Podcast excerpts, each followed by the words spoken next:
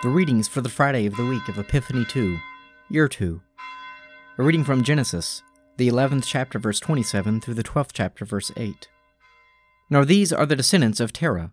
Terah was the father of Abram, Nahor, and Haran, and Haran was the father of Lot. Haran died before his father Terah in the land of his birth, in Ur of the Chaldeans. And Abram and Nahor took wives.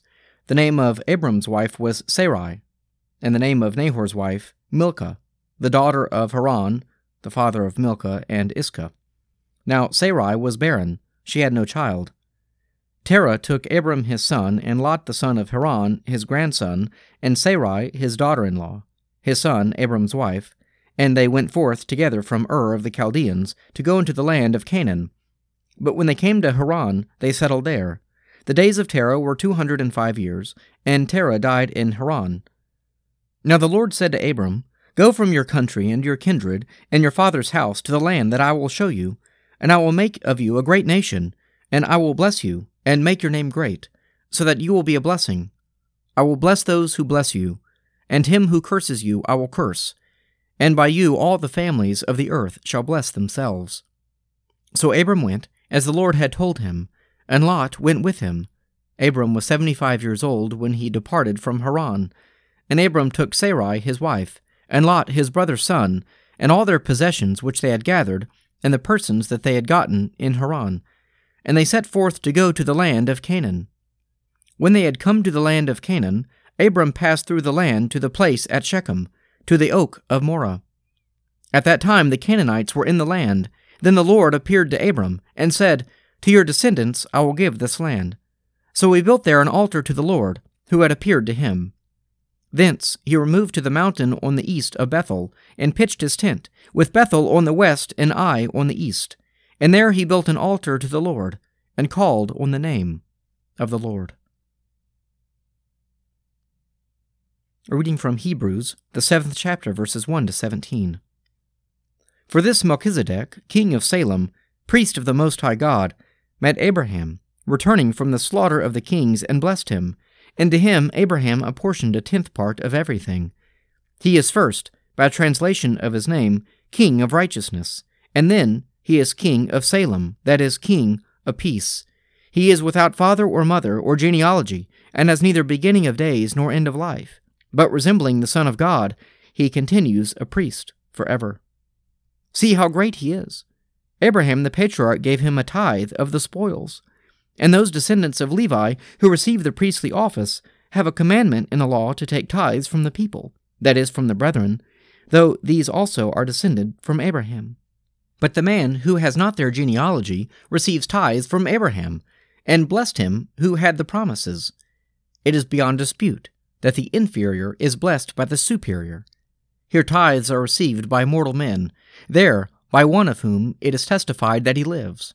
One might even say that Levi himself, who receives tithes, paid tithes through Abraham, for he was still in the loins of his ancestor when Melchizedek met him. Now, if perfection had been attainable through the Levitical priesthood, for under it the people received the law, what further need would there have been for another priest to arise after the order of Melchizedek, rather than one named after the order of Aaron? For when there is a change in the priesthood, there is necessarily a change in the law as well, for the one of whom these things are spoken belonged to another tribe, from which no one has ever served at the altar. For it is evident that our Lord was descended from Judah, and in connection with that tribe Moses said nothing about priests. This becomes even more evident when another priest arises in the likeness of Melchizedek, who has become a priest, not according to a legal requirement concerning bodily descent, but by the power of an indestructible life for it is witnessed of him, Thou art a priest forever, after the order of Melchizedek. A reading from John, the fourth chapter, verses 16 to 26. Jesus said to her, Go call your husband and come here. The woman answered him, I have no husband. Jesus said to her, You are right in saying, I have no husband, for you have had five husbands and he whom you now have is not your husband. This you said truly. The woman said to him, Sir, I perceive that you are a prophet. Our fathers worshipped on this mountain, and you say that in Jerusalem is the place where men ought to worship. Jesus said to her, Woman, believe me, the hour is coming when neither on this mountain nor in Jerusalem will you worship the Father. You worship what you do not know.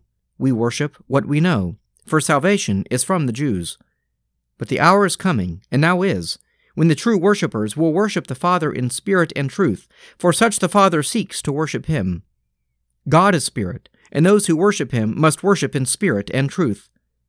The woman said to him, I know the Messiah is coming, he who is called Christ.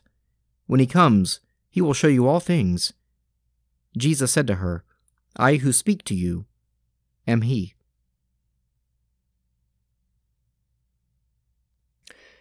Psalm 119 Kaf. I call with my whole heart. Answer me, O Lord, that I may keep your statutes. I call to you. Oh, that you would save me. I will keep your decrees. Early in the morning I cry out to you, for in your word is my trust. My eyes are open in the night watches, that I may meditate upon your promise. Hear my voice, O Lord, according to your loving kindness, according to your judgments, give me life. They draw near who in malice persecute me. They are very far from your law. You, O Lord, are near at hand, and all your commandments are true. Long have I known from your decrees that you have established them forever. Let us pray. Our Father, who art in heaven, hallowed be thy name. Thy kingdom come, thy will be done on earth as it is in heaven. Give us this day our daily bread, and forgive us our trespasses as we forgive those who trespass against us. Lead us not into temptation, but deliver us from evil. For thine is the kingdom, and the power, and the glory, for ever and ever. Amen.